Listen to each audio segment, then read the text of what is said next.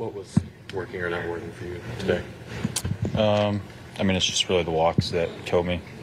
Two singles I can live with. They weren't hit very hard, and the changeup to uh, Lewis was a good pitch.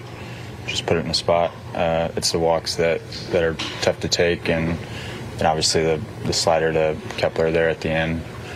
Um, just left it in the middle of the plate. The one before it was good. Tried to throw the same pitch, and it just didn't get there. What do you make of your season and some of the ups and downs and streaks that you've had?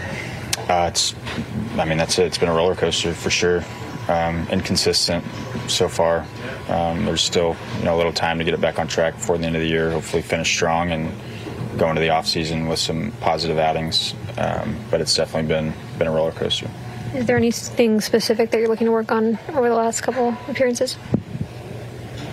Not giving up runs. I would like to end on a scoreless streak. That would be that would be great. Command of off-speed pitches, um, and just establish more first pitch strikes. I feel like I'm falling behind a little bit early in counts, and I'm losing the one-one count a lot too. Uh, instead of being one-two, I'm two-one, which is a big difference. So uh, those two things for sure. We get it. Attention spans just aren't what they used to be. Heads in social media and eyes on Netflix. But what do people do with their ears?